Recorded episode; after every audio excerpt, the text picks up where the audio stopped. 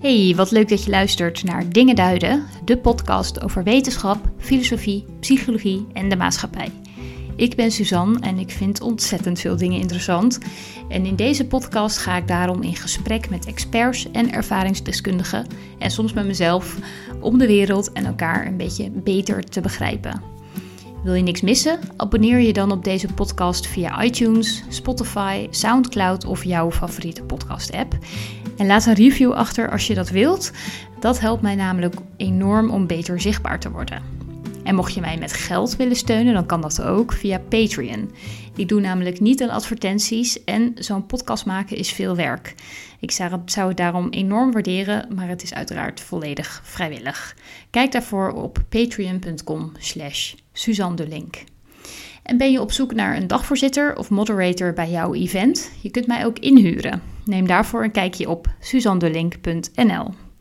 En verder, de show notes van deze en alle andere afleveringen vind je op suzandelink.nl slash podcast. Dan kun je nog even rustig teruglezen wat we hebben besproken. In deze aflevering praat ik met Leonie de Jonge. Leonie is universitair docent aan de Rijksuniversiteit Groningen en ronde recent haar PhD af aan de Universiteit van Cambridge. Haar onderzoek is gericht op rechtspopulisme in de Benelux en waarom dit zo verschillend is. In Nederland en Vlaanderen is het namelijk erg opkomend, maar in Wallonië en Luxemburg veel minder. En dat terwijl de cultuur, de economie, etc. allemaal redelijk hetzelfde zijn. En waarom dat zo is, bespreken we ook in de podcast. En ze schrijft ernaast artikelen voor, voor politiek wetenschappelijk blog Stuk Rood Vlees en maakt van haar onderzoek nu een boek. En op het Skepsis-congres van 2019 sprak Leonie over populisme en complottheorieën. En dat vond ik erg boeiend. En daar wilde ik wel meer over horen en daarom nodigde ik haar uit voor mijn podcast. En toevallig gaf ze een paar weken later college over populisme en complotten. En dat college dat heb ik gevolgd, wat overigens echt een soort van trip down memory lane was, aangezien ik zelf ook heb gestudeerd aan de Rijksuniversiteit Groningen. En voornamelijk college had in het Harmoniegebouw, waar ze dus ook uh, college gaf. En daarna namen we de podcast op. En we hebben het over wat populisme eigenlijk inhoudt, misvattingen over populisme, waarom dit nu zo opkomt in Nederland en ook wat de rol van social media is en wat het verband dus is met complottheorieën. En dat gaat dan voornamelijk om de grote vervangingstheorie. Dat is een uh, belangrijk complot. En de strekking daarvan is dat de witte westerse bevolking langzaam wordt vervangen met migranten. En dat gebeurt volgens deze theorie niet toevallig, maar met opzet. En verantwoordelijk voor deze bewuste omvolking zijn linkse politici die buitenlanders nodig hebben als stemvee.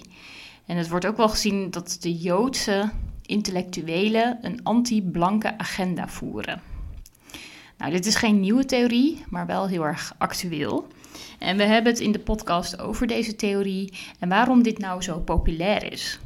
En uit onderzoeken in Groot-Brittannië en Nederland door YouGov en Kieskompas blijkt dat stemmers voor de Brexit en in Nederland voor Forum voor Democratie en Partij voor de Vrijheid vaker geloven in complotten. Uh, zoals risico's van vaccins, het complot van 9-11, klimaatverandering, aliens en dus ook die omvolkingstheorie. En waarom dat allemaal zo is, dat hoor je in de podcast. Heel veel luisterplezier. Nou, welkom Leonie. Leuk dat je bij mij in de podcast uh, wilde komen. Ja, hartstikke leuk. Ja, welkom. Uh, zou, zou je voordat we beginnen je eventjes kort willen introduceren? Wie ben je en wat doe je? Nou, ik ben uh, Jonge. Ik werk sinds 1 september als universitair docent hier aan de Rijksuniversiteit van Groningen. Um, en ik doe onderzoek naar uh, rechtspopulisme, radicaal rechtspopulistische partijen. Sinds september ben ik dus ook hier als universitair docent. Ik ben in juli gepromoveerd aan de Universiteit van Cambridge. En mijn proefschrift ging over rechtspopulistische partijen in de Benelux-landen. En de onderzoeksvraag was waarom radicaal rechtspopulistische partijen het beter lijken te doen in Nederland en in Vlaanderen dan in Wallonië, dus het Franstalige gedeelte van België, en in Luxemburg, waar ze minder aan bod komen. Nou, dat is een puzzel die ik heel interessant vond. En daar heb ik uh, ja, vier jaar onderzoek naar gedaan. En dat is net afgerond. Vorige week had ik mijn graduation, dus toen mocht ik mijn diploma ophalen.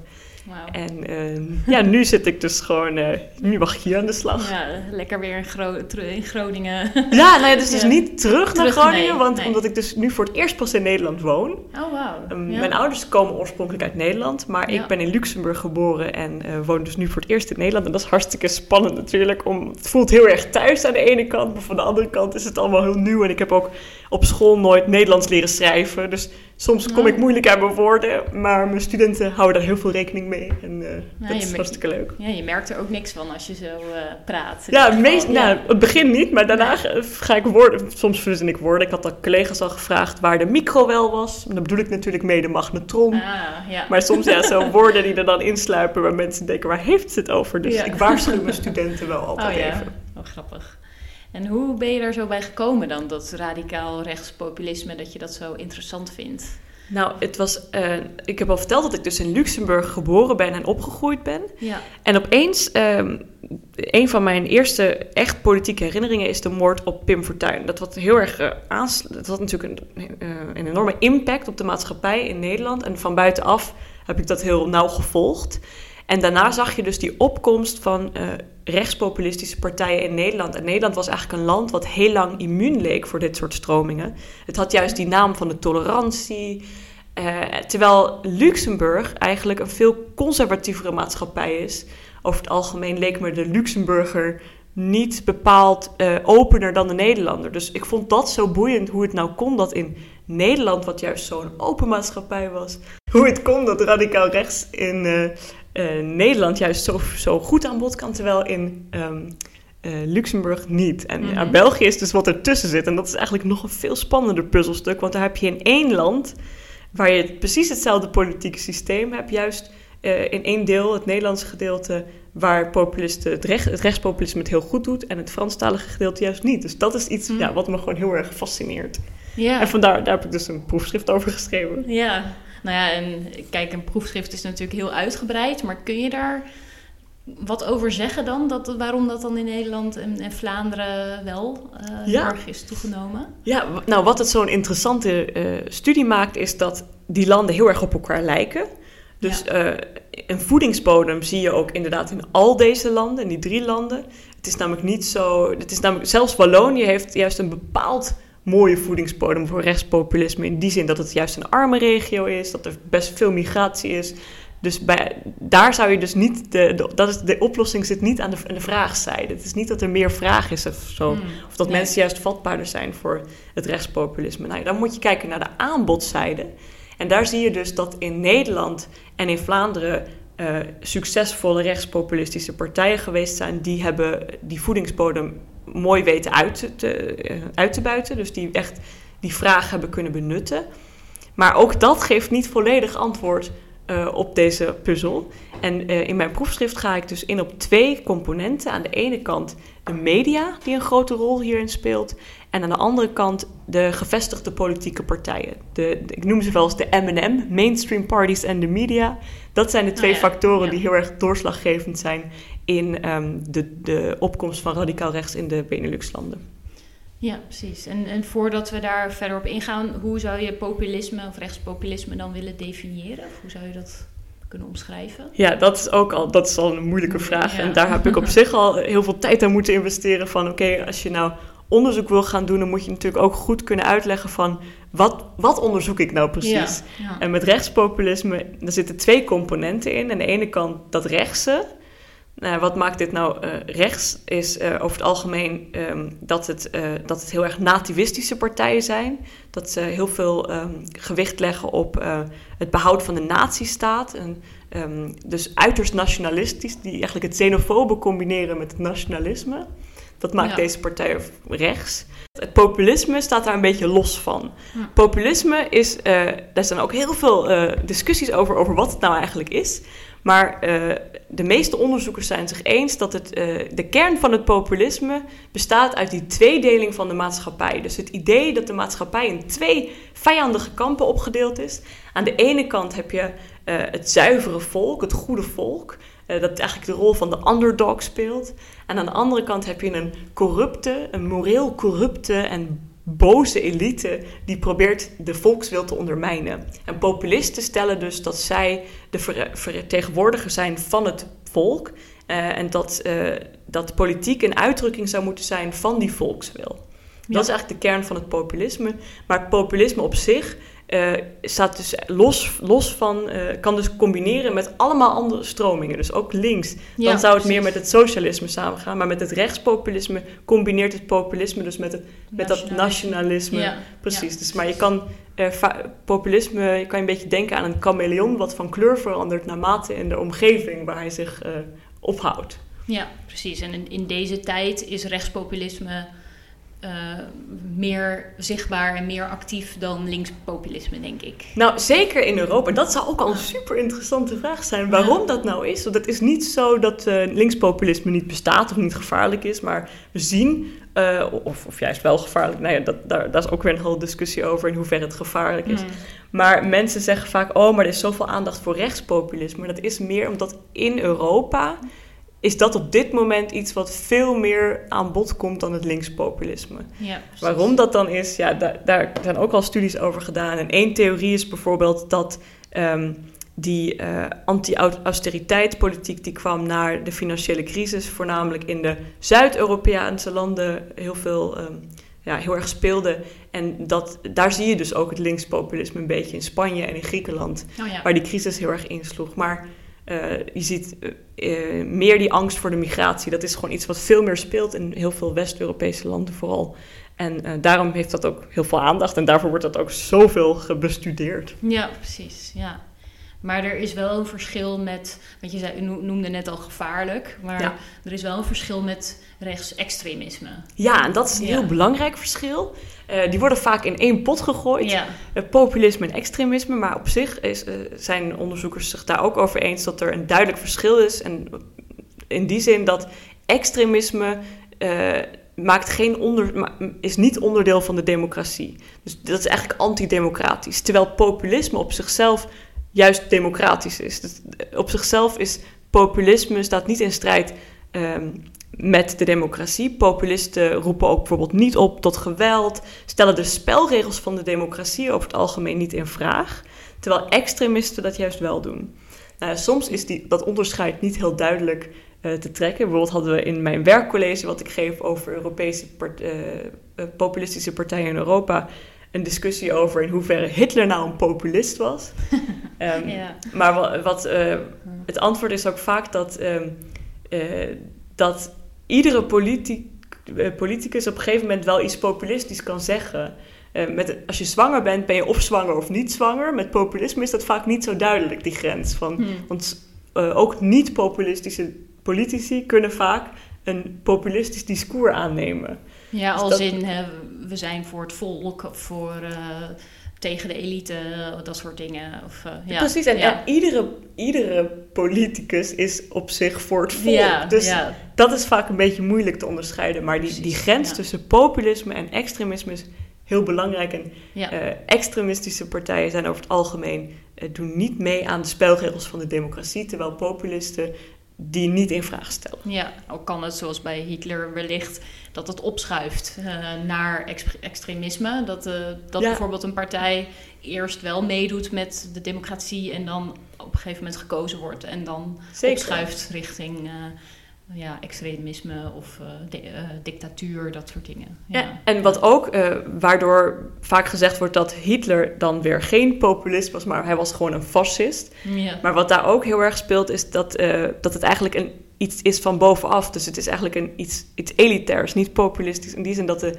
de Hitler niet de macht aan het volk wil geven, maar dat hij zelf, hij is de Führer. Dus ja. dat, het, mm. dat, dat Führer-principe staat daar heel erg centraal. Ja, precies. En dat staat weer een beetje in tegenstrijd met het populisme, waar juist uh, het volk heel belangrijk is. Maar ja, ik zeg altijd tegen mijn studenten... dat het zou een, mooi, uh, een, een mooie onderzoeksvraag zijn... om in een paper te, toe te lichten. Inderdaad, ja.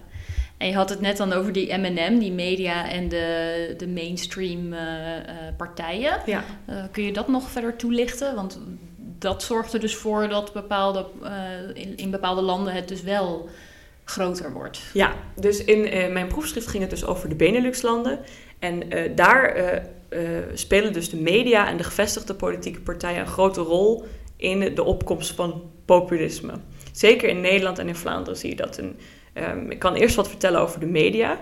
Uh, mijn onderzoek ging dus in over nou, hoe gaat de media om met radicaal rechtspopulistische partijen.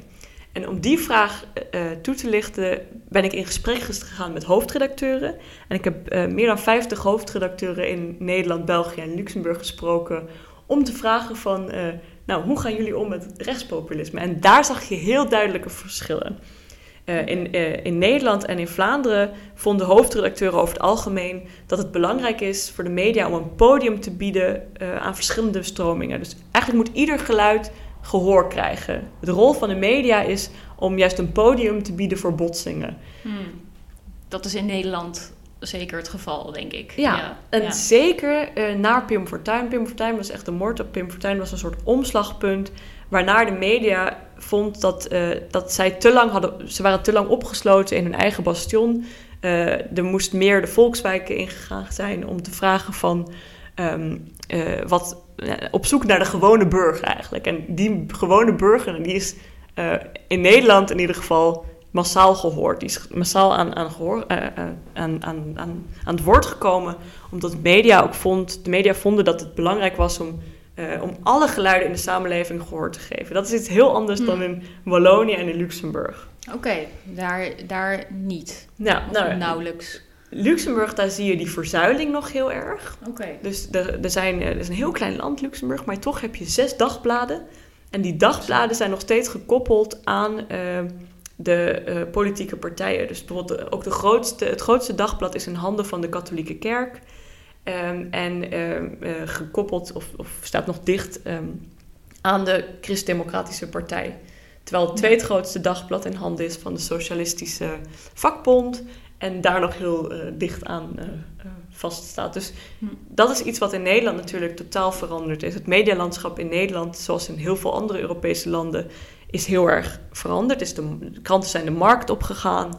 Uh, dat verandert ook.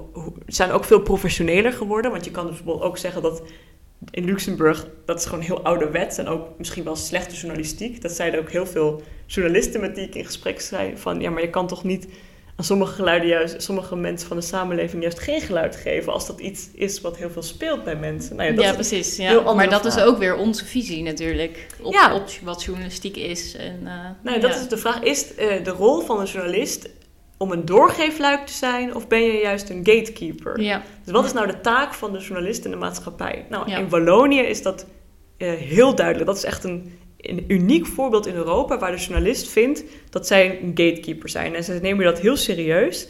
Uh, een van de, interview, van de mensen die ik interviewde, uh, het hoofd van de publieke omroep in, in Franstalig België, die zei dus: um, wij zijn de waakhonden van de democratie.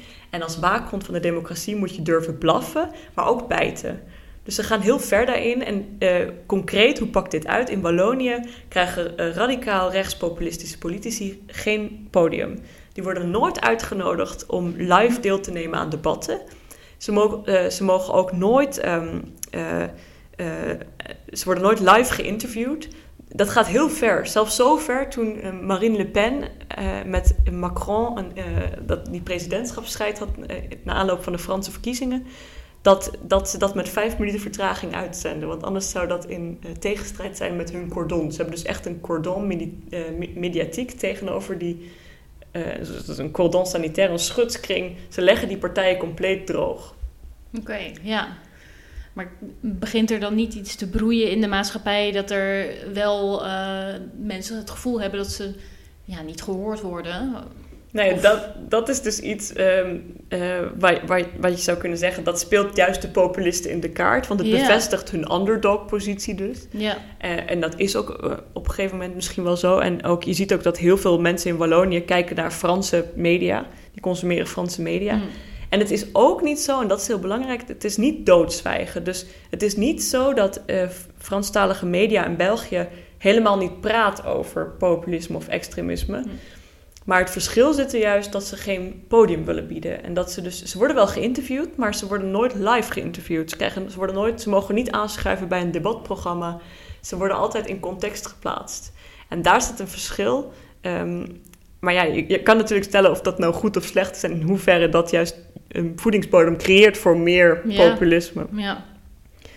Maar dat, ja, dat, is, een goede, dat is een hele goede vraag. Nee, maar dat is inderdaad wel interessant. En terwijl juist ook rechtspopulisme ook in Nederland volgens mij juist weer heel veel kritiek heeft op, uh, op de media. En ook nu weer met die nieuwe uh, omroep, dat ongehoord Nederland, alsof ze dan niet gehoord worden. Terwijl volgens mij zij juist heel eigenlijk best wel vaak in de media al zijn. En uh, dus dat is juist wel interessant dat het dan in Wallonië bijvoorbeeld echt zo is. Dat ze bijna geen. Uh...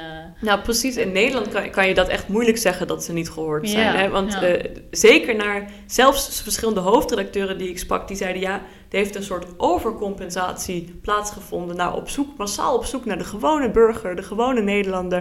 Nou ja, die is gewoon massaal gehoord. En daardoor krijg je het gevoel dat er niet een boze minderheid zit, een stille minderheid, maar juist een een stille minderheid, maar juist een heel luidruchtige meerderheid. Uh, nee, ja. zeg het verkeerd om. Dat het geen uh, stille meerderheid is, maar juist een heel luidruchtige minderheid. Die, um, een kleine groep mensen die juist heel veel gehoor krijgen, dat je het gevoel hebt dat iedereen op dit moment heel boos is. Ja, precies. Je krijgt het gevoel alsof dat een hele grote groep is. Ja, nou ja, precies. Ja, Dus dat is, um, ja, überhaupt die relatie tussen populisme en media is super interessant. Want mede door de commercialisering en de verandering in het medialandschap zijn media natuurlijk ook meer op zoek gegaan naar de iets uh, ja, meer schandaalverhalen. Dat zie je in Engeland heel erg met die tabloid press. Want ja, een krant moet, uh, uh, moet verkopen uiteindelijk. En da daarom, het is niet zo één op één dat daardoor meer populisten in de media komen. Maar die verhalen van de populisten zijn natuurlijk wel heel aantrekkelijk voor media. Het is niet zo dat je, en dat, dat heb ik ook aan hoofddirecteuren gevraagd, en die zeiden, maar dat is niet zo dat ik daarover nadenk van wat verkoopt nou lekker. Dus het is niet zo één op één dat het zich zo vertolkt dat je denkt, oh populisme dat verkoopt lekker. Maar er zit wel een kern in uh, die ons vertelt over de, hoe, in hoeverre het medialandschap veranderd is in de afgelopen jaren. En dat is gewoon heel erg veranderd. Maar ik, ja, ja. je kan wel bijvoorbeeld zeggen dat het erop vooruit gegaan is, want het is veel minder paternalistisch. In die zin dat de journalist nu meer gaat kijken naar, uh, nou, waar zitten de uh, de botsingen, om dat er juist meer uit te halen. En minder van, oké, ik, moet, ik moet iets vertellen wat in mijn zeil zit. Ja, precies. Ja, het is transparanter geworden in die ja, zin. Ja, professioneler kan je ook zeggen, inderdaad. Ja, wat, een voorbeeld wat ik altijd noem is uh, Hans Jan Maat. Dat was uh, de leider van de Centrumdemocraten. Dat was een extreemrechtse partij in Nederland in de jaren tachtig um, en, en 90. En uh, um, ze, hij... Noemen, ze noemen zich Centrum, maar... Precies, nou, dat zie je vaak bij deze ja. partij. Maar in ieder geval Centrum Democraten ook nog ja. eens. Um, die eigenlijk voor het eerst uh, heel erg uh, die, heel, het thema van migratie onder de loep nam... Of, of het aankaarten in Nederland. die werd niet heel veel... Die kwam niet veel in de media aan bod... Uh, en daar is een aflevering van Het Zwarte Schaap. Dat was een tv-programma waarin uh, verschillende journalisten dan ook uitleggen van waarom niet. En dat was dan ook omdat dat niet um, overeenkwam met hun zeil. De zeil waarin die TV, dat tv-programma dan hoorde, behoorde. Ja, daar was gewoon geen plek voor of geen... Ja, dat, ja, dat was gewoon niet. En die, ja. die, die, ideologische redenen zijn steeds meer op de achtergrond verdwenen in de afgelopen jaren. Ja. Dus hm. dat speelt nu veel minder van... Uh, um, van in hoeverre past deze, dit persoon bij onze ideologie. Ja. Dus ja. ja, in die zin is de media heel erg veranderd. Ja, precies. En hoe zie jij dan ook de rol van social media? Want dat is natuurlijk, daar kunnen mensen natuurlijk zelf dingen delen. Zoals op Twitter, uh, waar heel veel uh, gediscussieerd wordt over ja. allerlei onderwerpen. Ja, heel goed punt. Ja, eigenlijk ja. zou je kunnen zeggen, mijn onderzoek is een beetje ouderwets in die zin. Omdat ik nog heel erg veel belang besteed aan de gevestigde media, die traditionele ja. media. Nou, die spelen natuurlijk nog steeds ook een hele belangrijke rol. Ja. ja, maar ja, je hebt gelijk. Social media, de opkomst van social media heeft uh, die, de rol van de media ook weer heel erg veranderd. En we zien ook in de afgelopen jaren dat um, populisme daar, populisten daar gebruik van maken. Want mede door sociale media kunnen ze dus die gatekeeper-rol van de media totaal omzeilen. En ja. direct uh, hun kiezers aanspreken. Ja, precies. Dus het is zeker dat dat een rol speelt. En we zien ook, zeker in Wallonië, dat rechtspopulisten proberen door sociale media vaak hun kiezers direct te bereiken. Maar uh, ik vind vaak dat sociale media een beetje um, overrated wordt. In die zin dat er heel veel uh, geluid aan investeerd wordt, of, of heel veel um, geluid aan gegeven wordt. Maar uiteindelijk wat doorslaggevend is, is toch, komt die tweet die Wilders plaatst of die Trump plaatst, in de gevestigde media. Want dan krijg je juist echt draagvlak. Ja, precies. Dus um, in die zin, ik denk dat het vaak uh, iets wat sociale media niet kan, wat uh, alleen de gevestigde media kan, is dat stigma van ex extremisme weghalen. Dus dat is iets, uh, legitimiteit geven, dat kan sociale media niet. Daarvoor heb je echt die gevestigde media nodig. En in die zin denk ik dat die, ja, die, sociale, die rol van sociale media vaak een beetje te groot geschreven wordt. Het was niet Twitter waardoor Donald Trump groot werd, maar het was, het was door CNN en door Fox News die die tweets dan weer oppikten. Hmm, ja, interessant, ja. Ja. En, en je had het dan ook over de, de, de mainstream partijen. Uh, hoe spelen die dan nog een rol? Ja, dat is ook uh, iets waar, waar, we vaak, um, over, waar, waar vaak van gezegd wordt dat mainstream partijen, gevestigde politieke partijen, een soort slachtoffer waren van de opkomst van het populisme. Maar eigenlijk laat ik zien in mijn proefschrift, proefschrift dat uh, gevestigde politieke partijen een rol gespeeld hebben in het veld omploegen om klaar te maken voor de opkomst van populisme. Um, um, concreet kan je bijvoorbeeld zien dat in Nederland Bolkestein um, had het al heel erg. Uh, hij was eigenlijk de eerste die het thema van de multiculturele samenleving in vraag stelde. En uh, die eigenlijk daarvoor taboe waren. En Janmaat ja. probeerde dat wel, maar hij kon dat niet omdat hij van buitenaf kwam. Ja, en precies. Mede ja. doordat het centrum, de centrumpartijen, ja. uh, um, hier al mee in, uh, over begonnen. En ook op een manier, die, de, man, de manier van hoe Bolkestein politiek voerde, uh, was ook al nieuw. En, en vaak wordt. ja, dat werd een beetje over, over het hoofd gekeken. Dat, dat is ook heel belangrijk in de opkomst van populisme. En natuurlijk ook de sociaaldemocraten, die in heel veel landen um, uh, steeds meer um, naar het midden opgeschoven zijn en daardoor ruimte creëerden voor radicaal rechts. Daar is een uh, interessant voorbeeld voor uh, Wallonië, waar de sociaaldemocraten er juist in geslaagd zijn om hun kiezers nog bij zich te houden. Dat ze mee, op, mee naar het centrum verschoven. Nou, in Wallonië is het juist zo dat de sociaaldemocraten juist uh, links, ver links oh. gebleven zijn. En dus niet op zijn geschoven. Op zijn geschoven naar het midden, zodat ze daardoor, mede daardoor hun kiezers bij zich hebben weten te houden. Maar ik ga heel ja, kort ja. door de bocht, want er zitten ook weer heel veel andere aspecten in. Over in hoeverre hebben ze dat dan kunnen doen. Nou ja, dat is mede door cliëntelisme. Uh, dat ze, uh, die verzuiling speelt nog heel sterk in Wallonië. Uh, waardoor ze nog steeds hun kiezers kunnen bereiken. En nou ja, Mensen stemmen gewoon vast op een bepaalde partij, omdat ze daar altijd al op stemden. Of in ieder geval, ik heb het idee dat in Nederland daar veel meer per verkiezing gewoon heel erg verschil in is. Dat ja. de ene, het is niet dat je als je PvdA stemt, dat je dan je hele leven PvdA stemt. Ja, dat is echt die ontzuiling wat ja. in Nederland gebeurt. Ja. De, de, emancipatie van de kiezer. Uh, de kiezer is echt gaan kiezen, heeft echt keuze gaan maken. Ze gaat echt nu een keuze maken. Um, wat op zich niet slecht is. Dat is hartstikke gezond in mijn ogen. Maar dat wordt wel vaak gezien als een teken van de vooropkomst van het populisme. Terwijl uh, in Wallonië dat inderdaad nog niet zo het geval is. Daar zie je die verzuiling nog veel meer. En de politieke partijen hebben door een soort um, tentakels die uh, in, in, de verschillende maatschappelijke organisaties, mm. mede door vakbonden bijvoorbeeld, ja. nog hun kiezers mee kunnen bereiken. Ja, precies. Dus ja. ja. Ja, dus op die manier in Nederland is er dan bijvoorbeeld ruimte gekomen voor een Pim Fortuyn en uh, daarna natuurlijk alle andere. Dat kwam dus ja. uh, na zeven jaar paars, na zeven jaar dat een links, uh, dat een um, dat de PvdA met VVD samen regeerde en daardoor ja, de, als nou, dan ga ik ook weer heel kort door de bocht, maar als een linkse en een rechtse partij samen in zee gaan om een coalitie te vormen, ja, dan moeten ze vaak op de lowest common denominator komen. Dus een soort compromis sluiten. Ja, ja precies. En uiteindelijk... kom je heel vaak een beetje in het midden uit. Uh... Nou ja, en daar, daar uh, zijn dus dan... Kiezers voelen zich dan vaak uh, verraden. Want dan maakt het toch niet uit voor wie je stemt. Als, mm. toch samen, als je nou links of rechts stemt, gaan ja. toch samen in zee.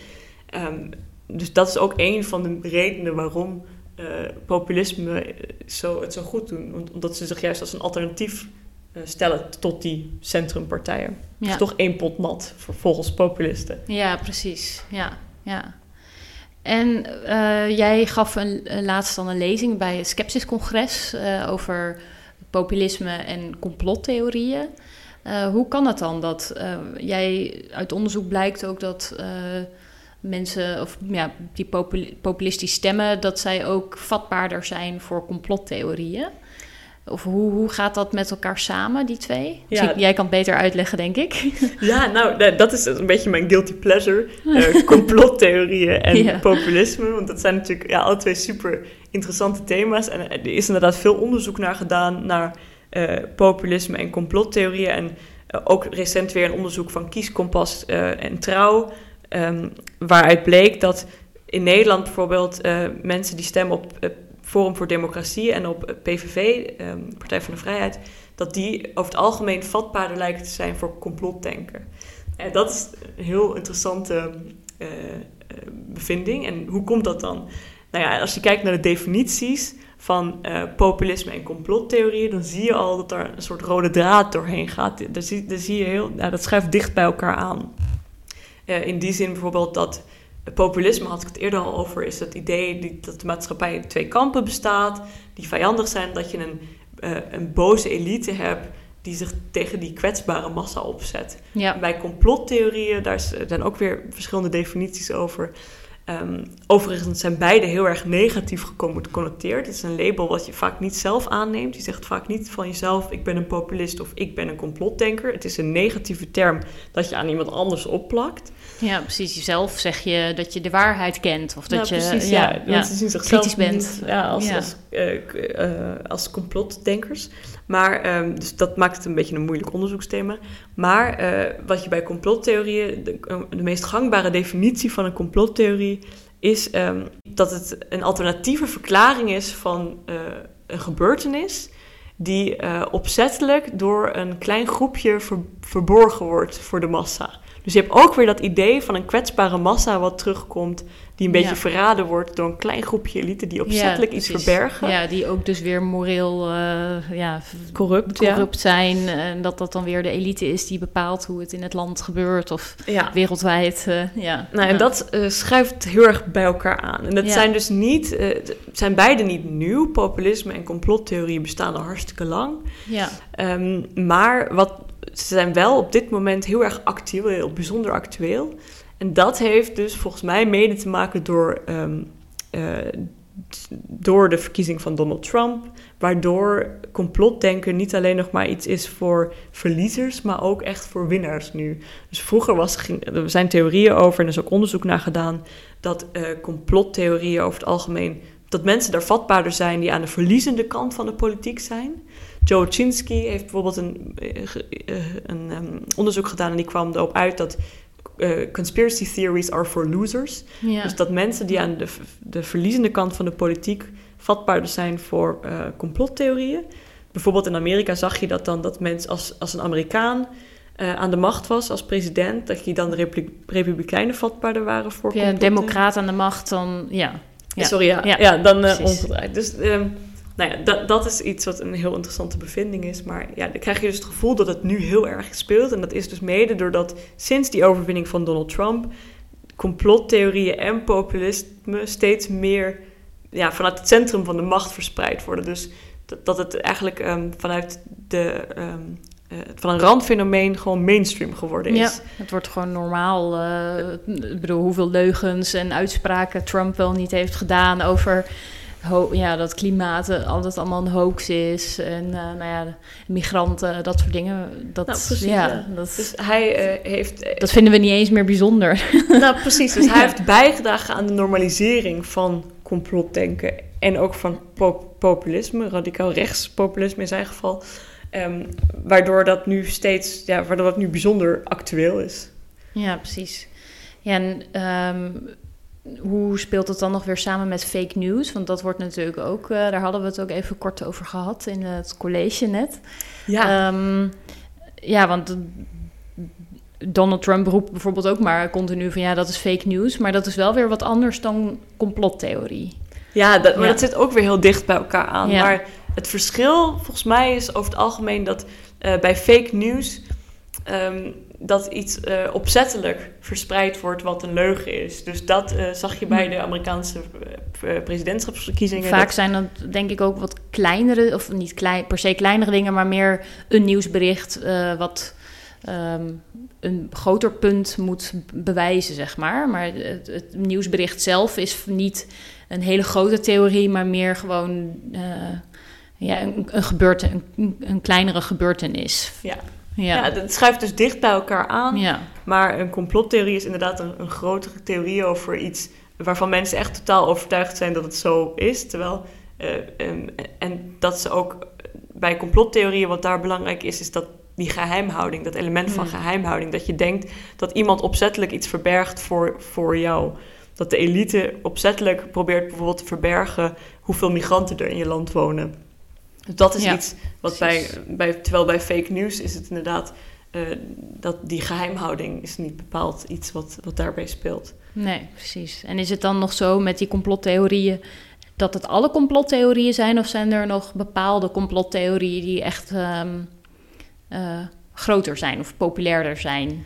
Onder... Nou ja, één voorbeeld van een complottheorie die recent uh, steeds meer aandacht gekregen heeft, is die Great Replacement Theory, die uh, grote vervangingstheorie ook wel genoemd, ja. grote vervangingstheorie, um, die eigenlijk stelt dat er um, uh, dat Europa, in Europa de westerse bevolking, de witte bevolking, langzamerhand uitgeroeid wordt door, de op, door migranten. Dus die, dat die vervangen worden door migranten. En uh, de complottheorie zegt eigenlijk dat dit niet natuurlijk gebeurt, maar dat, er dat dit gebeurt omdat er uh, mensen die, die het land besturen, elite, politici, dat die uh, gericht bezig zijn om migranten binnen te halen om, um, om de, de bevolking uit te dunnen. Ja, precies. En dan zodat de migranten weer op hen kunnen stemmen ook, toch? Dus dat zij uh, als stemvee, uh, als stemvee worden gebruikt. Of, dat ja, dat zegt die complottheorie dus dat je linkse politici hebben die uh, gericht deze migranten binnenhalen als stemvee. Omdat natuurlijk hun, ehm, hun stemmers zijn, er zijn steeds minder mensen die op, hun, op die linkse partijen stemmen. Uh, omdat die nu, uh, het idee is dus nu dat die zouden moeten vervangen worden. Hmm. Uh, om daardoor dat, dat, ze weer nieuwe stemmers nodig hebben, nieuwe kiezers nodig hebben. En die halen ze dan van buitenaf. Ja, precies. Ja, dus, ja, ja, ja het is anders dan dat. Want links is denk ik in het algemeen natuurlijk ook wel sowieso wel meer pro-migratie en hè, een wat opener vluchtelingenbeleid. Dus dat is natuurlijk wel, wel een waarheid waar het ook wel aan, aan schurkt. Maar dan vooral die achterliggende gedachte dat het een reden heeft om ons te vervangen, de witte mensen te vervangen, zeg maar. Dat, uh, ja, ja, dus dat het echt met opzet gebeurt. Ja, dus dat, dat is echt wat een complottheorie uitmaakt. Vaak zie je dat dan niet zo in pure vorm, uh, maar uh, je ziet wel dat rechtspopulisme rechtspopulisten tegen deze vervangingstheorie aanschurken. Dus vaak hmm. verschillende elementen van deze vervangingstheorie gebruiken. En ik had daar een paar voorbeelden van. Bijvoorbeeld in Nederland wordt het geluid heel erg vertolkt door Geert Wilders... die um, het wel eens heeft over, over de Eurabië-theorie. Dat is dus deze vervangingstheorie. Ja. Um, en in die tweet... Um, ik weet, niet, weet je nog precies wat die tweet zei? Nou, we, iets met we worden, we vervangen, door een cultuur van haat of zo. Ja, dus uh, dat ja. wij, de Nederlander, wordt vervangen langzamerhand door, uh, door migranten, ja. uh, door de islam. En daarom moeten we de islam stoppen en de grenzen moeten dicht. Ja, dus precies. dat is de implicatie daarvan. Maar ook bij Thierry Baudet vinden we dit idee terug. Um, hij zegt, hij heeft het wel eens gehad over een homeopathische verdunning van de maatschappij. En ook als hij het heeft over de, over de boreale ras of het boreale ja. Idee ja. van de boreale westerse wereld die aan, aan het uitsterven is. Een zuiver wit uh, Precies. Ja, ja, ja. Maar dat is niet per se um, uh, dat het heel expliciet wordt gemaakt. Want die Great Replacement Theory... die heeft ook natuurlijk wel hele extremistische aanhangers. Meer in de, ja. de hoek van ja, echt de, de shooters natuurlijk. En dingen als Breitbart en dat soort dingen. Of hoe heet dat? Uh, in ieder geval echt meer in de extremistische hoek. Daar zit die, die theory denk ik ook heel erg in. Ja. Maar de populisten die, die schurken er meer tegenaan. Of die... Ja, dat is dus een beetje waar het gevaar dan ook zit. Dat um, rechtspopulisten eraan bijdragen dat dit genormaliseerd wordt. Ja. En uh, dat, uh, dat ze daardoor ook... Um, uh, dat zo'n complottheorie meer draagvlak krijgt. En een voorbeeld daarvoor zijn dus die, uh, die terroristische ja. aanslagen die we recent gezien hebben in Christchurch bijvoorbeeld. Ja. Uh, de, de shooter hiervan uh, had een manifest gepubliceerd. Dat heette The Great Replacement. Dus het was heel duidelijk dat hij, dat hij ehm, die complottheorie als een soort aanleiding vond tot plegen tot geweld. Ja, nou ja, dat is natuurlijk heel belangrijk om te zeggen dat rechtspopulisten dat niet uh, goedkeuren. Mm. Bijvoorbeeld Wilders uh, zegt altijd duidelijk dat hij uh, niet dat hij tegen um, geweld is, maar waar, waar, wat zo belangrijk is, is dat rechtspopulisten wel bijdragen aan de normalisering van dit soort gedachtegoed, waardoor het meer draagvlak krijgt. Waardoor ook, wat dan weer bij het verspreiden van deze complottheorieën uh, kan bijdragen. Ja, precies. Ja. Dus het, heeft wel, het is wel een risico, uh, zeker. Nou, het kan Ja. dus, het kan heel nare gevolgen hebben van de samenleving als dit soort complottheorieën meer draagvlak krijgen. Ja, precies. Het is dus niet iets nieuws, het bestaat al heel lang. Ook die complottheorie bestaat al heel lang. Het is ook niet zo dat rechtspopulisten dit verspreiden, maar ze dragen er wel aan bij dat dit meer draagvlak krijgt. Ja, vooral die normalisering, denk ik. Precies, dat dat ja. heel, en zeker omdat nu ook steeds meer landen een, een populist uh, aan de macht komt, wordt het ook steeds meer een onderdeel van onze. Ja, van het discours, zeg maar. Ja, het Dat, wordt dus niet uh, meer vanaf de zijkanten ja, ja. verspreid, maar vanaf het centrum van de politieke macht. Precies. Dus het is nu ook bij ons inmiddels doorgedrongen tot naar de Tweede Kamer. Ja, dus dat is niet meer een randfenomeen. En in die zin um, ja, is, kan dat uh, nare gevolgen hebben voor de samenleving. In dit geval is dat dan natuurlijk een heel extreem voorbeeld. Ja. Ik moet, dat, ja, ik moet dat heel duidelijk nuanceren. Dat het niet zo is dat het één op één daartoe leidt tot het plegen van geweld. Maar dat het wel bijdraagt aan die, inderdaad die normalisering. Van dat soort ideeën. Ja, en, uh, ja precies. En dan zullen er altijd misschien wel weer mensen bij zitten die dat wel... Uh, met geweld wel gaan, uh, gaan gebruiken. Ja, nee, ja, je hoeft... ja. ja. Nou ja, en ook dingen zoals een complottheorie dat uh, vaccins uh, ook met opzet ons ziek zouden maken. Ja, dat is ook een die we. Die het ondermijnen die van, van het RIVM. En ja, de, dat, er, dat is natuurlijk echt een risico voor de volksgezondheid. Dat ja. er minder mensen gaan vaccineren. Dat is ook een voorbeeld ja. in hoeverre complottheorieën kunnen um, nare gevolgen hebben voor onze samenleving. Nou, in dit geval volksgezondheid. Als je kijkt inderdaad naar die Um, uh, antivaccinatiecampagnes. Ja. Ik weet niet in hoeverre die echt gekoppeld zijn aan populisme. Maar... daar zie je een, een, voorbeeld hiervan is bijvoorbeeld Beppe Grillo, in, bij, die ooit ja, uh, medeoprichter van de Vijf Sterrenbeweging, die heel erg uh, daar tegen oproept. En ja, dat is dus niet meer alleen iets van, wat vanaf de zijkantjes geroepen ja, wordt, maar ik heb dus nu ook legitieme politieke spelers die. uh, kijk, neem ook klimaatverandering. Dus ook Donald Trump heeft in 2016 of 17 gezegd dat uh, um, het idee van klimaatverandering een import uit China is voor, van, van de Chinezen om, uh, om ons te ondermijnen. En daar, ja, precies. Uh, dit is dus iets wat, wat als een politieke leider van de VS dit soort dingen vertelt, ja, dan krijgt het gewoon meer draagvlak. Ja, en het kan nare gevolgen hebben voor de samenleving. Ja, en zitten er dan nog ook nog wel positieve dingen aan populisme en, en complottheorieën. Ja, ja we, we, we eindigen met allemaal zo negatief. positieve ja, noot. Ja. Dat is dus dat op zichzelf populisme en complottheorieën niet bepaald uh, slecht moeten zijn voor de democratie of voor de samenleving. Want, uh, neem eerst populisme. Populisme um, is natuurlijk wel, um, uh, nou ja, het... het um, doet wel de, de, kiezer kritisch denken en dingen in vraag stellen. En op zichzelf is dat niet iets slechts. Dus in, in een kleine dosering kan het ook als een, aard, een soort van politieke correct, correctie werken. Dus het kan ook als een soort... Het kan zich uh, in, in, een positieve wijze uitoefenen. Ja. En bij complottheorieën is dat iets moeilijker, dat, dat, daar wat positiefs in te zien. Maar ook daar zou je kunnen zeggen, ja, complottheorieën kunnen ook uh, waar zijn uiteindelijk. Dus ze kunnen ook het gelijk hebben.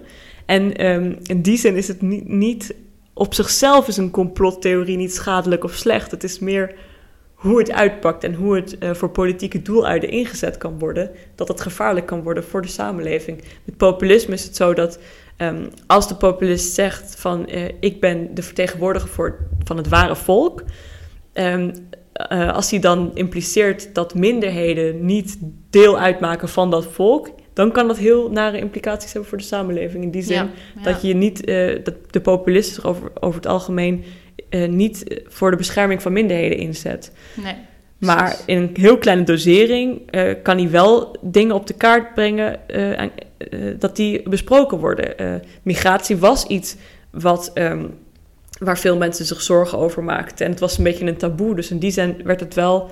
Nou, wordt Eh. wel zo ter discussie gesteld. Ja, En, eh, ja, en het zijn ook vaak echt eh, vraagstukken waar ehm, mensen echt bij stilstaan en zich zorgen over maken. En die moet, daar moet moet, ook over, serieus genomen Precies, worden. daar moet Ja, ook over gepraat worden. En Precies.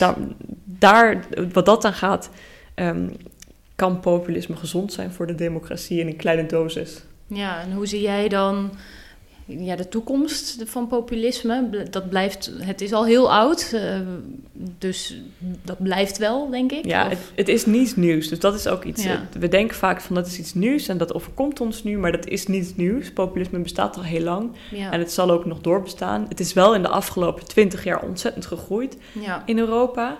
Ehm, en ik, ik zie ook geen redenen waarom het opeens weer eh, zou verdwijnen. Hm. Ehm, dus dat is niet iets. Het is denk ik iets wel wat, eh, wat waar we ons aan maar moeten wennen. Want het, eh, het, zal niet, het is niet een soort ehm, eh, golf die opeens weer weggaat. Het is meer zolang de kern van het, de opkomst van het populisme niet ehm, aangepakt wordt, de redenen waarom die partijen opkomen, dan zullen ze ook niet zomaar weer weggaan. Hmm. Ja, en die kern is dus ook de, ja, waardoor het ook ontstaan is in eh, dus ook dingen als migratie, discussies. Ja, en ook En, een soort eh, onvrede met hoe, ja. de, hoe de democratie in elkaar ja, zit. precies. Ja. En eh, nou, dat zijn dingen die, waar we met z'n allen over moeten gaan nadenken. Ja, Hoe kunnen precies. we de democratie representatiever maken? Dat zien we dus nu ook met die nieuwe poging voor een publieke omroep. Om ehm, een publieke omroep te beginnen die Ja. tegengas geeft. Maar ja, Ja. Daar moet je natuurlijk wel opletten dat het niet ehm, overgecompenseerd wordt. Nee, precies. Ja, want ik denk ook eh, hoeveel procent van de stemmen krijgen de populisten nou? Dat lijkt heel groot, maar volgens mij eh, is dat nog steeds iets van 15 procent of zo. Dus dat Ja, dat is een superbelangrijk punt. En ook wat wij dus nu, we geven nu een uur lang ja, ook weer aandacht, aandacht, aan ja. populisme, aan complottheorieën, terwijl het toch niets is wat. eh, het is nog steeds iets waar een minderheid van de bevolking op stemt en in gelooft. En Ja. dat is. Ja, zeker. Ja, ik ben de hele dag bezig met onderzoek naar populisme. Ja. Dus dan krijg je het gevoel dat het echt iedereen en overal ja, zit. ja. Maar dat is heel belangrijk om te benadrukken dat het nog Precies. steeds niet de meerderheid is. Het is nog steeds een heel luidruchtige minderheid, niet een stille meerderheid zoals ze zich Ja. voortdoen. Precies. Ja, en misschien, kijk, Amerika heeft een hele andere politiek. Dus dat kun je ook niet één op één vergelijken met Nederland, denk ik. Dat, Nee, eh, dat is ook weer iets als je kijkt naar de aanbodzijde van de opkomst van het populisme. Dus de, de, de, de vraagzijde is dus waar, waarom, zijn, waar, waarom voelen mensen zich aangetrokken door het populisme? De aanbodzijde kijkt meer naar waarom kunnen deze partijen doorbreken? En dat heeft inderdaad mede te maken door het politieke stelsel. Ja, Ehm, Nederland is een coalitieland. Eh, er zal niet zo snel één grote partij een meerderheid hebben. Sterker Nee, nog, we zien hier dat steeds kleinere partijen steeds kleiner worden. En dat we steeds meer eh, middelgrote partijen hebben. En als ik aan mijn studenten in Engeland vertelde dat in Nederland kiezers tussen 27 partijen mogen kiezen, dan konden mijn studenten zich helemaal niet voorstellen. Dus er zijn natuurlijk heel grote verschillen tussen een twee-partijstelsel en wat wij Ja. hier hebben, een precies. meerderheid, meer, meerder partijstelsel. Ja, ja, inderdaad. En heb jij nog, nog lees- of luistertips over dit onderwerp? Als mensen hier meer over willen leren? Misschien jouw, jouw proefschrift, maar... Ja, mijn, mijn proefschrift eh, wordt op dit moment omgeschreven tot boek. Oké, Eh, dus dat eh, hoop ik dat het in de komende jaren voor iets toegankelijker zal gemaakt ja, worden. Ja. Ehm, maar verder, wat net uitgekomen is, is ehm The Far Right Today van Cas Mudde. Waar die, over, waar die vooral ingaat op de normalisering van radicaal rechts in de maatschappij. Ja. Waar die ook zegt dat we niet meer zoveel aandacht moeten besteden aan populisme. Want het is meer nativisme waar het nu zit. Dus eh, we noemen Ja. dat vaak allemaal populisme. Maar het is meer dat eh, xenofobe, nationalistische. Waar aandacht aan besteed moet worden. Dus dat boek is echt een aanrader. The Far Right Today van Cas Mudde. En ehm, David Runciman heeft een heel mooi boek geschreven over How Democracy Ends. Eh, daar gaat het over Ja. ehm, dat de democratie ten onder gaat. Eh, dat is iets waar ik zelf niet mee eens ben, maar het boek is hartstikke interessant en gaat ook in op die link tussen complottheorieën en eh, ehm, populisme. Maar dan de tegenovergestelde, er is een boek wat net uitgekomen is eh, van Joël de Keulaar. Dat is een journalist van De Morgen in België. Dat heet Hoera, de democratie is niet perfect. Gaat een beetje, het is een beetje de, tegens, de, de tegenovergestelde van die stelling van de democratie gaat dood. Hij zegt Ja. juist, het is juist hartstikke gezond dat we die verschillende stromingen in de democratie hebben. Dat maakt de democratie juist uit. Ja. Dus die drie boeken uh, vind ik heel. Um... ja, dat biedt ook wel een uh, divers perspectief, denk Precies, ik. Precies, denk ik ook wel, ja. En tot slot, waar kunnen mensen jou volgen als ze ja, op de hoogte willen blijven van jouw werk en onderzoek? Nou, bijvoorbeeld op Twitter ben ik onder L underscore de jonge. Um, ja. En verder uh, schrijf ik ook wel eens voor de um, blog Stuk Rood Vlees. Um, en nou ja, als ze vragen hebben, kunnen ze ook via e-mail mij bereiken. Ja, nee, ik zal dat in de show notes van de podcast Super. toevoegen. Dankjewel. Ja, heel erg bedankt, Leonie. Ja, ook bedankt. En dat was hem. Ik hoop dat je het leuk vond om naar te luisteren. Ik vond het in ieder geval weer ontzettend interessant, zoals ik elke keer zeg. En als jij het ook interessant vindt, vergeet je dan vooral niet te abonneren op deze podcast. En als je het uh, tof vond, laat dan ook een review achter op iTunes. Daar help je mij ontzettend mee. En uh, ik vind het ook altijd heel erg leuk om te horen wat jullie van uh, deze podcasts vinden. En verder de show notes vind je weer op suzandelink.nl slash podcast. Daar kun je nog even teruglezen wat we hebben besproken, de boeken die genoemd zijn en ook het profiel van Leonie. En dan heel graag weer tot de volgende aflevering. Doei!